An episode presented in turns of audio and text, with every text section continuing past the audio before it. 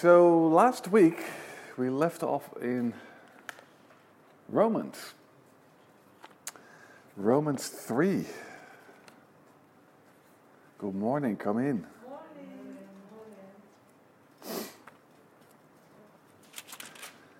Romans 3, and we did only 4 verses or so, 21 to 24. But those verses, they are so important to our faith. So we're going to start reading in 21, just to pick it up. And then we're going to continue.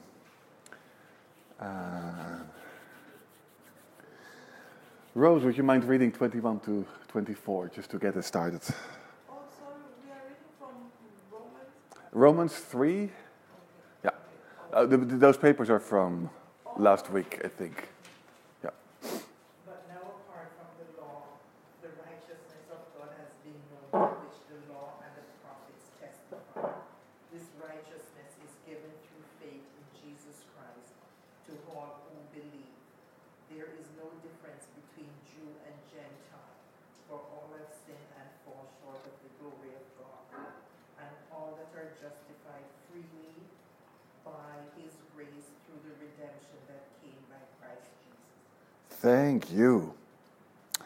So just for overview, where are we? We are in Romans, and Romans 1 and Romans 2 describe the problems that we have. And so it's God is holy, we are not. And so in Romans 1, says that the wrath of God, the anger of God, is appearing. That's bad news. Anger doesn't even do justice to how upset God is with His creation. And then it says, those are Gentiles, so that's everybody. And then it looks at the Jews, and even the Jews are not righteous. And so then it concludes, nobody is righteous.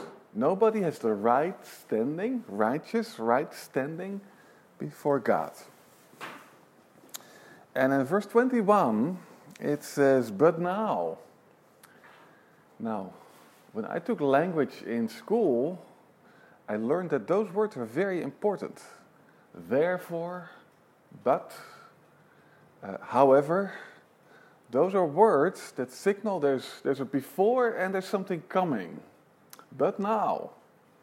So that was bad news, but now, well, it can be two ways. Either it can be worse news, like it was bad news and now it's getting worse, which is hard to imagine, or maybe it's getting better. But now, apart from the law, the righteousness of God has been manifested, being witnessed by the law and the prophets. Now, He's going to work that out later on. So we're going to put a pause on that, but He's going to work that out in chapter 4 and chapter 5, how the law is there. And then verse 23, I really like your translation, Rose. For all have sinned and fall short of the glory of God, and all are being justified by grace. So that's 24. So all have sinned, bad news, 24, all have been justified by His grace through the redemption which is in Christ Jesus. Now, it was a bit of an awkward stop where we left off because it was in the middle of the sentence, and I thank you very much for your kindness not to give me any grief about it, because we stopped in the middle of the sentence there. Although Paul's sentences are really long, so that's also work. So before we continue, is it any questions about these verses or any questions where we have left off?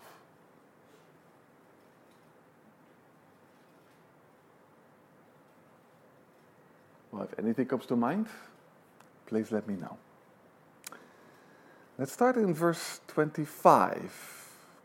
25 again is the middle of the sentence. Alice, would you read 25? Sure. God presented Christ as a sacrifice and atonement through the shedding of His blood to be received by by faith. He did this to demonstrate his righteousness, because in his forbearance he had left the sins committed beforehand unpunished. Oh, thank you. That's a lot of words. And your translations may differ. Who has a different translation? Or who has a different verse than what Alice read there? Well, mine says, God presented Christ as a sacrifice of atonement through the shedding of his blood to be received by faith. Yeah. He did this to demonstrate his righteousness, because in his forbearance he had left the sins committed beforehand unpunished. So depending on the translation that you read, the Bible version, you have a slightly different version. Propitiation. Well, that is an old English word there. Who else has propitiation? Mine has, the NASB. When was the last time that you used the word propitiation in a sentence? We're going to talk about that. So what is being displayed, or who is being displayed in the beginning of the sentence? We're going to break it up. Whom God displayed publicly. What is being displayed publicly? His Son, the Lord Jesus. So it grabs back of the previous verse. The redemption which is in Christ Jesus. That's where 24 ends. Whom God displayed publicly as a propitiation. Some of your translations might have mercy seat. Some of your translations might have a means of salvation. Or means of, what did yours have? Sorry, Alice, what did yours have? Say it again.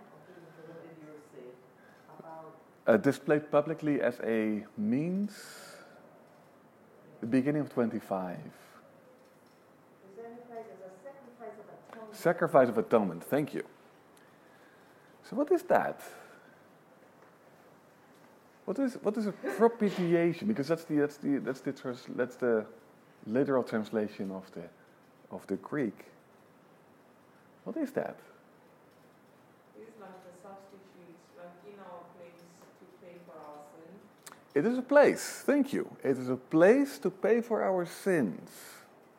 It's a place where we can go to. It's not a literal place, but it is a place.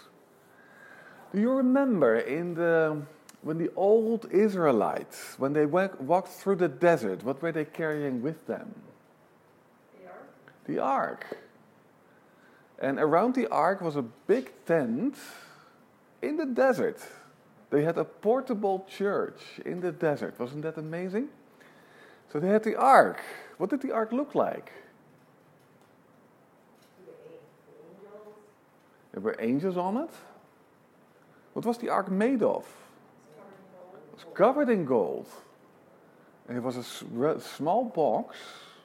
It was a wooden box. It was covered in gold with two angels over it. And what happened there? Why was that so special, that ark? It had the covenant. It had the old law in it.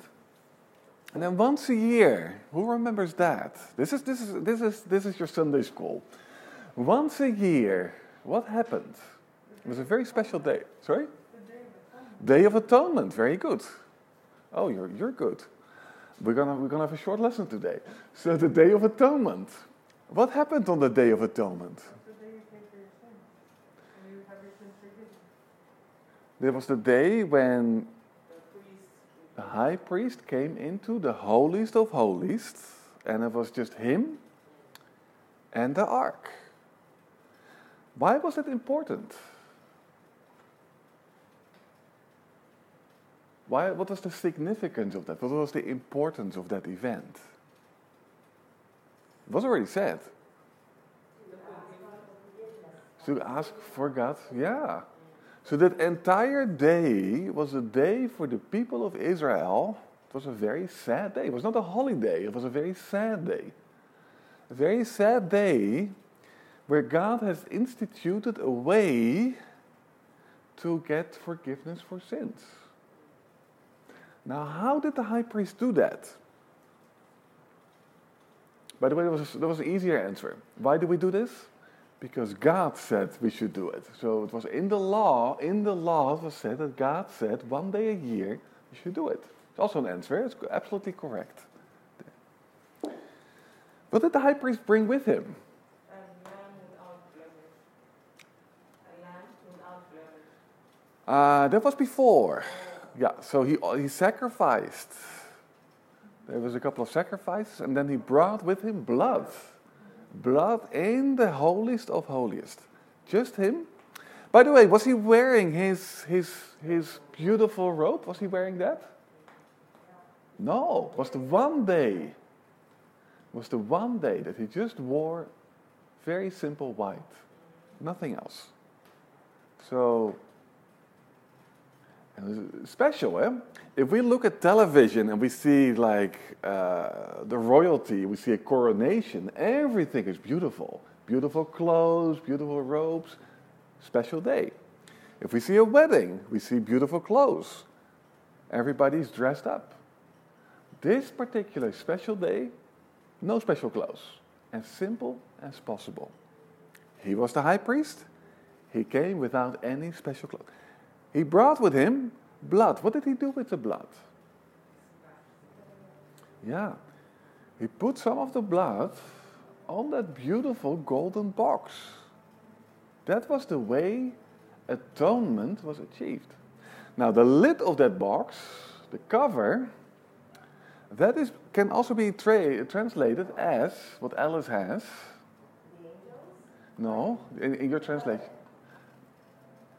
In Romans, what was the word that you had in Romans 3 for propitiation? Sacrifice of atonement. So that lid that was there where the high priest sprinkled the blood on can also be translated as the mercy seat. And so that is what's being translated here as propitiation. So when you read this word, you can think about that very special day where the entire people of Israel thought about their sins. And when they came in with the blood, yeah. Was this the day, too, that the bells were on his clothes and he had a rope around his ankle in case God didn't accept the sacrifice? Yeah, so that's not in the Bible, but it's in the tradition. And you have to remember, God is holy. And so nobody than the high priest could enter the holiest of holiest. And so there was the idea, what happens if the high priest drops dead? For example, because he has done something wrong that makes him not acceptable. Cleaning he has to do, make sure he is just looking back at Zechariah at the beginning of the gospel, talking about he goes in and he has a day and taking all that thing, and they have to go through a lot of there were rituals. There were sacrifices, yeah. Yeah, to get ready, to present yourself for God. Now, if you think about it, that's amazing, because when we come to church, how do we come to church? Hopefully you take a shower, but that's about it, eh? We don't have to do sacrifices at the entrance. We don't have to do confession with somebody in church. Is your heart pure and clean to come in? It's actually amazing that we can just come and worship there. And that was the idea, that if you come as yourself, you're not acceptable to God. As a sinner, you're not acceptable for God, to worship God. There. So something has to be done with that sin. And you can look at that entire... all those rituals, all those sacrifices, all those rules, all those laws, you can think to yourself, wow, why does it have to be so complicated? Well, it's just a picture that God is holy. It's just a picture how deep our sin is. And when we read this word here in Romans, it's so easy for us to brush over. Oh, we were sinners and now God has forgiven us. And then we forget how holy God is and how deeply deprived we as sinners were. So, God displayed publicly as a propitiation, as a mercy seat. Publicly. Did you notice that word? Everybody can see it. In the old tent, could everybody see the ark? Oh, don't you dare. Nobody saw the ark. It was always covered. And nobody touched the ark, except for the priests, with trembling. And we know the stories of people who touched the ark out of place. What happened? They died. Wow. That's serious business. Whom God displayed publicly as a mercy seat in his blood through faith. Again, we have blood. In the Old Testament, we have blood, the blood of the sacrifices. In the New Testament, we have blood, the blood of the Lord Jesus. Now, we all know people who cannot stand or stomach the idea of blood. And we all know the hilarious stories of the people who see blood and then they faint. And that is funny. Unless you're the one who faints, then it's not so funny. But we don't like this idea of blood very much. But it's important. It's the only means that can clean up and cover sins. And so God has provided a means here. He provided a means in the Old Testament. He provides a means here. And the means is the Lord Jesus, Christ Jesus. As a means of salvation, a means of sacrifice in his blood through faith. Again, faith. This was to demonstrate his righteousness, because in the forbearance of God, he passed over the sins previously committed. Now, it's a complicated sentence again, but it's good to keep in mind. Paul is talking about now, and Paul is talking about the past. Now, God has publicly displayed the Lord Jesus as a means of salvation. And now runs to now. So now is when Paul writes it. And then it runs for 2,000 years after that. Now is the means of salvation that God has displayed. If you want to be saved, look at the Lord Jesus. It's him who God is showing. But there is a past. And the past is he passed over the sins previously committed. So now is when the Lord Jesus is publicly displayed. And in the past, that is where those sins have been committed. How did God deal with those sins? In the past. How did God deal with those sins? What does it say in the text? Unpunished. He left them unpunished. Or in your translation might have something else. He passed over. Passed over is not as strong as ignore. But because God cannot ignore sins. But he left them unpunished. And so if you read Romans, from 1 all the way through here, there is a tension. Because in Romans 1 it says, for the wrath of God is, let me quote it right. For the wrath of God is revealed from heaven, So it's already there. It's lingering. The wrath of God is coming. And then there's sins that have been committed in the past. And so God has not done justice or has not judged those sins already. They're there. They have been committed. God glanced over those sins. He passed over them unpunished. But it's not to say he's going to stay that forever.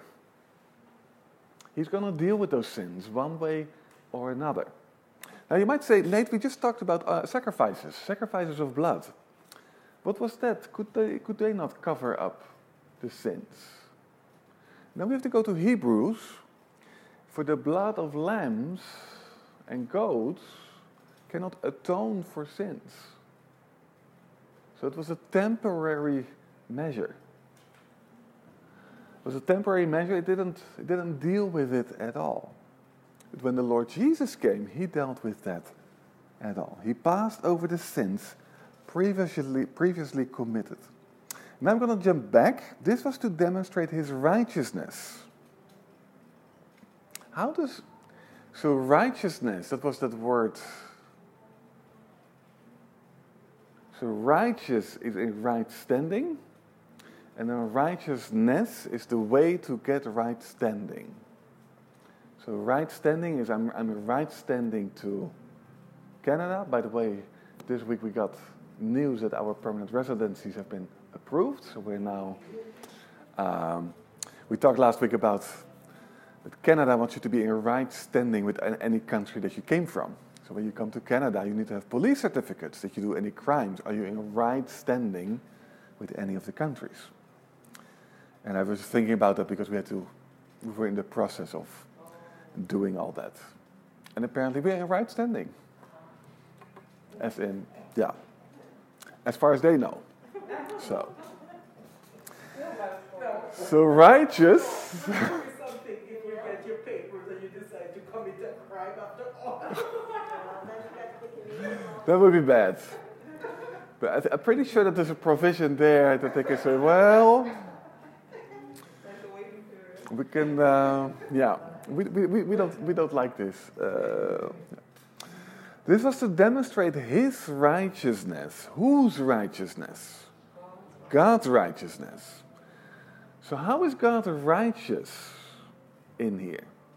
It's to demonstrate his righteousness. What is being demonstrated? What is being shown here?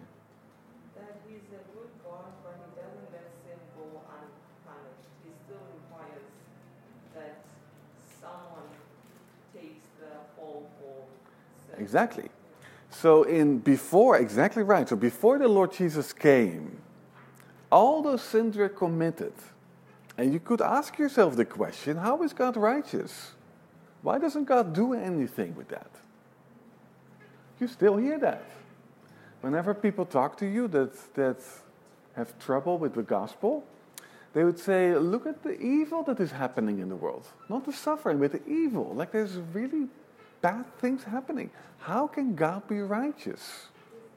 He balances part with tension and forbearance. That's another character of God. He's patience. Yeah. He has to balance it out with his holiness. Yeah. So, yeah. For the longest time, God has told the Israelites that Messiah is coming. Messiah is coming. Exactly.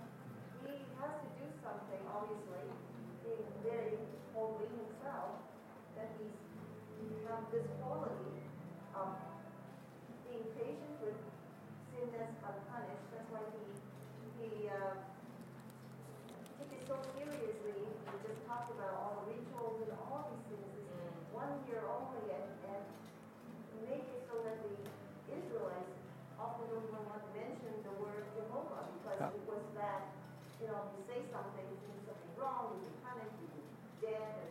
So I think at the time, that's how God dealt with it until the Messiah.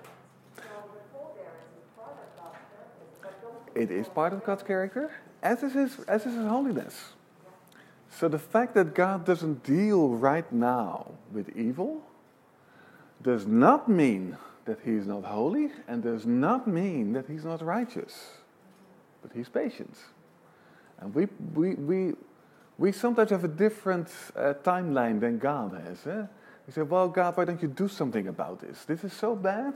You can do it. Why don't you do something about it? So there's another answer. Would you mind reading chapter 2, verse 4?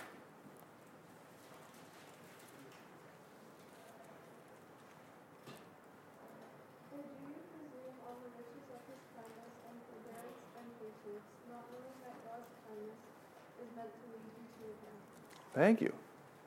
Or do you think lightly of the riches of his kindness and tolerance and patience, not knowing that the kindness of God leads you to repentance? So patience is one of God's virtues, but the fact that God is not judging right now is time. Now what can we do in that time? It's a kindness of God that he gives us time. Every day that you breathe, you can still repent. And that is the kindness of God. You can still turn away. You can still come to the Lord Jesus there. Verse 26. So this was to demonstrate his righteousness, because in the forbearance of God he passed over the sins previously committed, for the demonstration, I say, of his righteousness at the present time, so that he would be just and the justifier of the one who is faith in Jesus. And so again, the timeline might help here. So when Paul says now, it's when Paul is writing, but it's also when we're reading. So it's a weird now. That's okay. But he talks about now when Christ is being displayed, and before when Christ was not displayed and sins were committed. So now God has demonstrated that he is righteous. He's shown it. And it's public. So if people ask you, how do I know that God is righteous? Which is a question nobody asks. We typically ask, how do I know that God is good? Which is a different question. But how do I know that God is righteous? That God is in right standing? Well, with these verses you can say, look at the Lord Jesus. The fact that God gave the Lord Jesus to make people righteous, to deal with sin, is evidence that God is righteous. So and that he's the one, that he's not only righteous, but that he's also the one that is able to make others righteous. So if the second question is, how can I become righteous? You say, well, God can make you righteous because he is able to do of his righteousness at the present time. He's able to make people in right standing. So that he would be just and the justifier.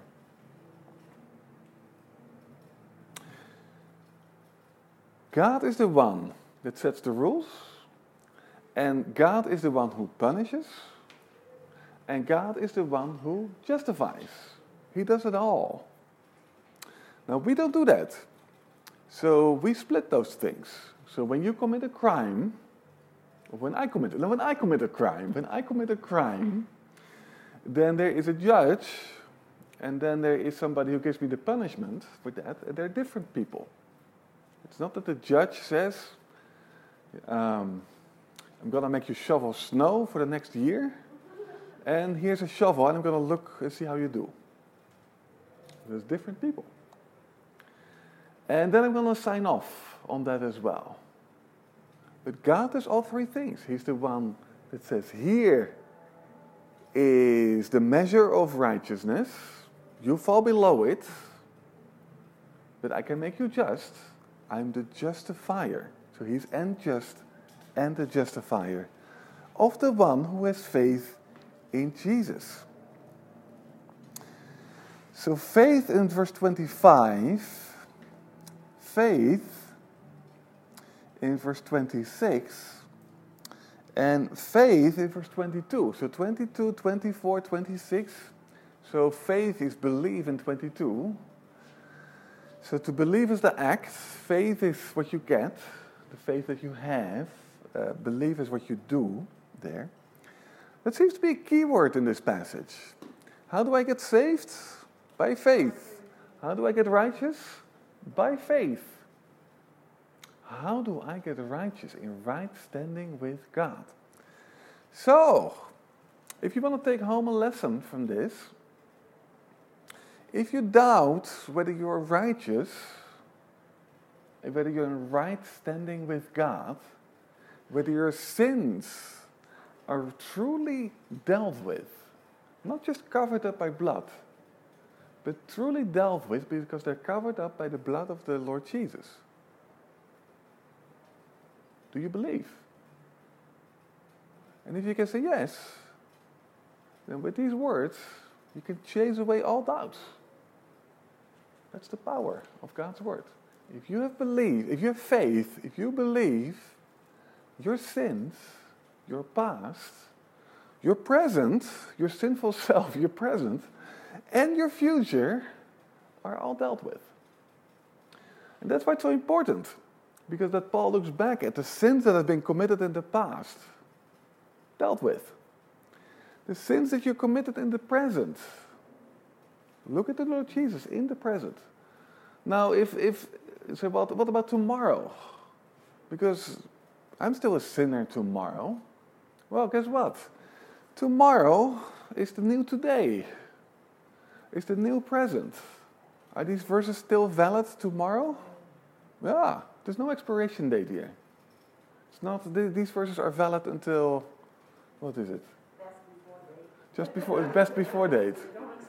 They don't expire. Praise God, they don't expire. Okay. Verse 27.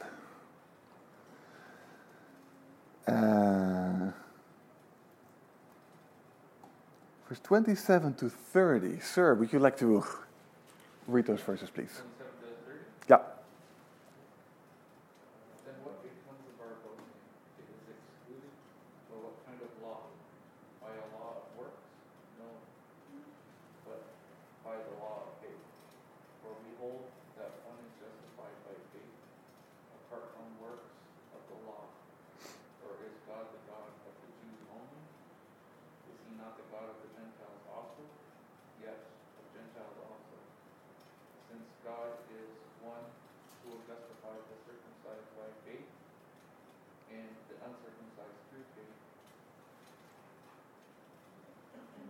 Thank you.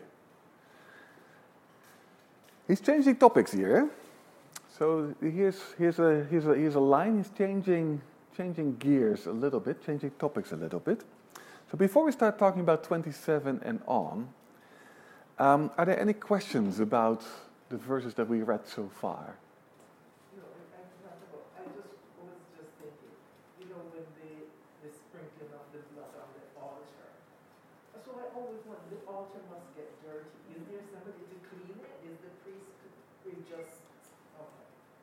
Yeah. So if you come to the altar and if you come to the mercy seat, two places where blood has been sprinkled, and you see the mercy seat was only once a year. So through the ages that has been done, and it's been done for ages, you saw the blood of the past. And so when the high priest would come in and he would see all the years before him of the blood that was sprinkled. I think if it was a good high priest, that the weight of the sins of the people, because you see the marks of the blood of all the years before, you think to yourself, wow, we are sinful people. Blood is needed to cover these sins.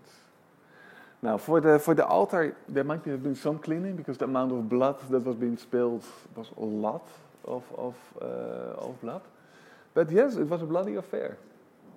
It was a messy affair. Yeah, but then I just realized that once Christ came, it stopped. Was the cleaning. Yeah. Well, but by then, the temple, it's not the tabernacle anymore. Well, shortly after that, the temple ceased to exist. Anyway, and we don't know the covenant of the Ark is right now. No, and it's not even. No, And it's not even clear whether in the time of the Lord Jesus the Ark of the Covenant was there. There's no mention of that in the. But if you think about it, sinning is not cheap. Somebody has to die. An animal has to die. Sinning for us is not cheap because the Lord Jesus had to die for that. And we don't have any animal sacrifices. So we really only have the Lord Jesus there. So even if we wanted to come with animals, which you don't have to say out loud because then a lot of people get upset here. Sacrifice animals? What are you? But it's a bloody affair. Verse 27 might be a bit of a weird question. Where then is boasting? What is boasting? What is boasting? Showing off. Bragging. Yeah. It's very clear if people boast, eh? So I don't know when the last time your favorite sports team won. But then there is this interesting thing that even if you're not on the team, even if you're just a supporter, you're boasting. We won. Yeah. We won. That is the idea. Which is funny because you didn't do a thing. You were just sitting in the bleachers or in the stands. You were there, but you didn't do a thing. It was not you who scored the home run or the last goal. You were just watching. And then there's all these people just because I'm putting on a jersey and because I'm honking in my car. This is my team. That's what they say. Yeah, that's what, maybe what you say. I don't want to offend anybody here. It's what you say. Unless they lose, then it is we won and they lost. Yeah, do you do that here as well? In my home country, we do that. So if the national team loses, they lost. But if we won, then we won. If they won, then we won. That's. So it's a public display, but more importantly, it's a public display of something you did not do. So the same as your sports team, you identify yourself with your sports team. This is my team. I won. And so in this way, Paul is saying, well, whose team are you on? Are you on, with all respect, Team Jesus? Are you saying we won? Paul says, no, you can't do that. Where then is the boasting? Yeah, you can't really brag about this. By what kind of law? So it might be tricky. What kind of law? But it's not so tricky. Can you claim the victory of Jesus? Does God owe you His redemption, His righteousness, His victory? Is there anything that says, I can claim His work and His righteousness? No. It's a gift by faith. So in faith, I can accept it, because it's been given to me. I can never snatch it out of God's hand and say, this belongs to me. I owe this. With the sacrifices, you could do that in some sense. It's a bit weird, but with the sacrifices and the law, you could do that. Because you say, here is the standard of what I need to do to get righteous. So if I do that, I'm righteous. Look at me. I'm doing this. Now, it's not the spirit of the law, because the spirit of the law makes you humble, because you cannot at all do that. But in principle, it's almost like a contract. You do this, you get this. But with the salvation in Jesus Christ, it doesn't work that way. It's not you do this, you get this. It is, you can have it. Well, that means that you need to come and accept it. It's a very different principle, dear. By a law of faith. So there is a principle of faith, that if you come in faith, you can accept it. So that's the law of faith. But it's not that God says, if you do this, you will be righteous. So, by coming in faith, you may accept this, and it becomes yours. Now, why is there no boasting there? Well, how do you come to the Lord Jesus in faith? Well, you come and say, I'm a sinner, I come empty-handed. I need your grace. Well, that is not really I won. That is, I really lost. I really need a Savior there. And then continues in verse 28, for we maintain that a man is justified and a woman. When Paul writes about men, he also writes about women. Everybody. That a man is justified by faith apart from works of the law. And so he says, by a law of faith, and then he's going to contrast that, and he's going to continue that in chapter 4. So this, you may make a little note here. He's going to put the law of faith and the law of works. Or works of the law, works of the law. He says, there's no boasting. You come as a sinner, you come empty-handed, you receive this free gift of grace, and that's the principle. That is how you get saved. In verse 29, it becomes clear why he does that. Why is the law in here? Well, he's still talking about Jews and Gentiles. And he's going to knit it all together. He's going to bring it all together. Everybody has sinned, Jew and Gentile. Nobody is righteous, Jew nor Gentile. Everybody will be saved by faith, Jew and Gentile. So he needs to still work on that part.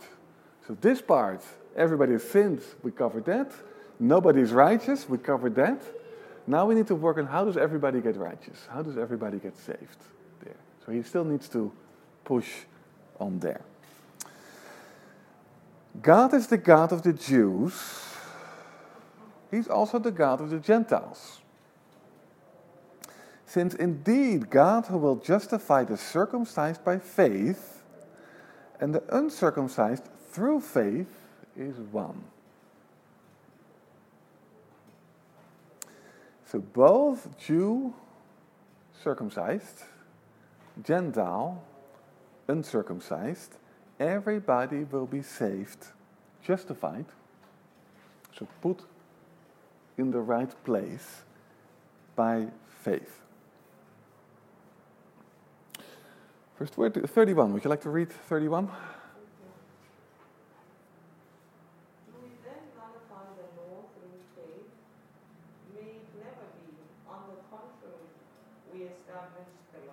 Yeah. What do you think it means? What do you think that verse means?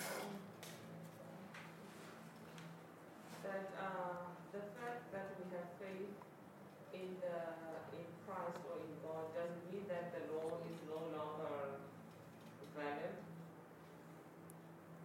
But obviously not. The law is still valid, even though we operate in faith, right? So do we need to keep the law? Is that what you were saying? I think so. You think so? Okay. Well, because that's not what the verse says in here. There are other verses that are point in that direction here. So thank you, because this helps to. Well, that's a different matter. But what Paul? Let's first see what Paul is trying to do here. Do we nullify, then, the law through faith? And so, again, where he comes from is that there's these sins that have been committed in the past. And then there was the people of God that had received the law. He writes it in chapter 2. They had received the law as a standard of righteousness. And then Paul says, he concludes there, he said, but nobody did the law, nobody is righteous. Nobody became righteous through the law. And then at the beginning of verse 21, but now apart from the law, is the righteousness of God has been manifested. Witnessed by the law and the prophets, as written in the law and the prophets, or as hinted them. So we have this is difficult. So we have the law, and nobody could be saved by the law. And then in 21 he says, but now there is an escape. Apart from the law, there's righteousness. And then he writes a bit about those righteousness in the verses that we did last week and this week, about how this righteousness from God, how we can become righteous, Lord Jesus Christ, apart from the law, the Lord Jesus Christ, His blood, not through the law, His blood, His righteousness. And now he needs to bring it back. So what do we do with the law? Do we nullify the law? Was the law empty, nullify? So null is a zero. Do we nullify, do we zero out the law that's there? And that's a different question than what you raised of do we still need to keep the law? Or the question that I raised there, do we still, I raised the question, I'm sorry. Do we still need to keep the law? That's a different issue. The question here is, can you become righteous through the law? Is that still a route that is open? And Paul says, well, we're not going to nullify the law in there, but he needs to work it out. And that's what's going to happen in chapter 4 and chapter 5. What is the proper place of the law in this plan of God to make people righteous? He says, never be. We established the law. And in Romans and in Galatians, he talks about the law and what the law does. And you can ask very good questions about it, of if God gives the law, is it possible to become righteous through the law? Or did God set a standard that was too high for us? Did God set us up there? That God's standard was too high, that we never could attain it? Those are all questions that you can ask there. Not here, but those are questions that you can think about. What is the relationship between the law and righteousness? And maybe for us, what do we need to do? Do we need to keep the law? And if so, what purpose would that bring us there? What is the law for us there? So those are questions moving forward that you can think about. What does Paul write here about the law? But one thing is clear. We're going to conclude with that. One thing is clear, if you want to sum up this passage, it really is in verse 21. Outside of the law, the righteousness of God has been manifested. So, an escape, if you wish. But then he's quick to add in verse 21, and he says, but in the law and in the prophets, there are already hints to that. God is putting hints in the law to what is coming there. So, oh, that is interesting. I've never seen those. Well, you can think about that in the coming week for yourself. There. Apart from the law, by faith. Because faith was the key word in this passage. By faith, by believing, through faith, we get this righteousness of God. Does that make God unrighteous? Absolutely not. God is just and the justifier. So we have God is in right standing, and we can become in right standing. Wow. That is quite something to think about. Before we conclude, any questions about the passage that we... Did this help a bit? If you dare, what is the one thing that you thought was that jumped at you in this passage? We can do a couple. Yeah, we can do a couple. What is the one thing that you, when reading these from 21 to 31, that you thought? Yeah.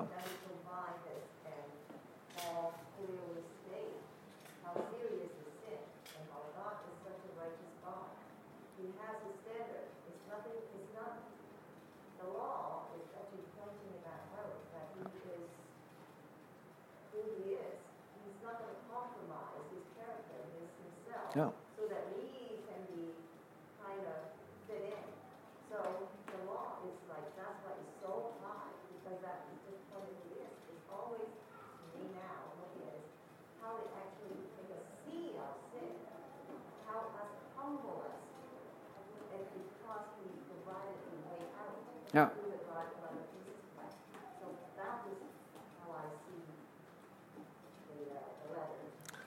Thank you, Alice. That's a very important point, actually. Because the word love is not in here.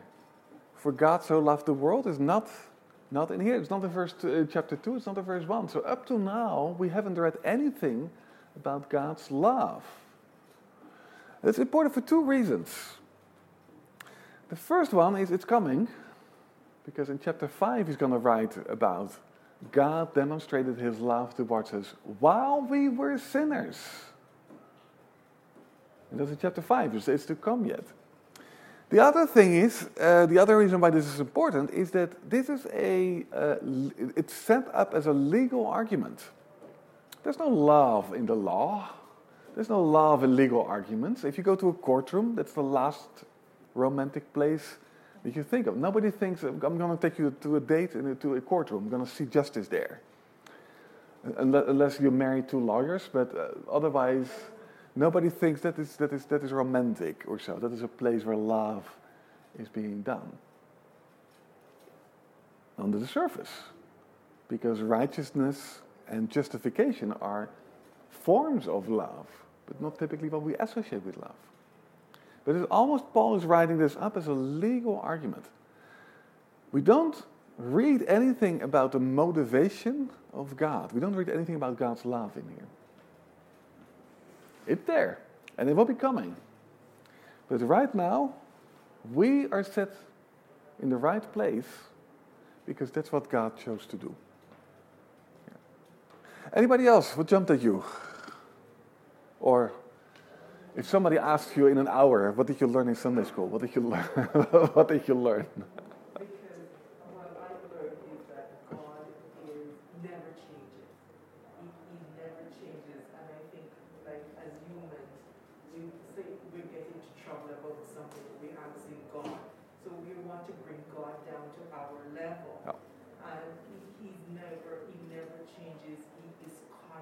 Throughout, and I think if we just keep that in mind, that it is constant, and it works in our favor. That is faith. Once we keep faith within, it's yeah. Thank you, and that's important. We have this inclination to bring God to our level, and he's very clear. God is just. Don't even try. God is righteous. Don't you dare. Don't you dare make him like you. Anybody here? Any?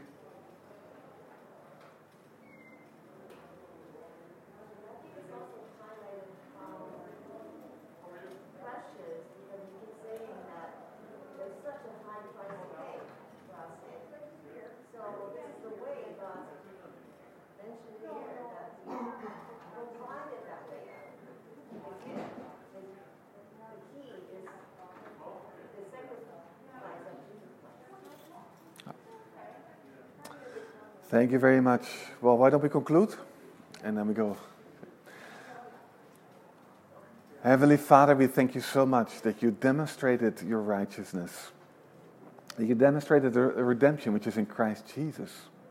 And that you displayed him publicly as a propitiation, as a means of salvation, as a mercy seat, as a place to which we can come. And we can see that our sins have been forgiven, have been covered, have been dealt with. And that because of the Lord Jesus that we are righteous. And not a righteousness of our own, but a righteousness that is in the Lord Jesus. We thank you that he lived a perfect life. We thank you that he kept the law on our behalf.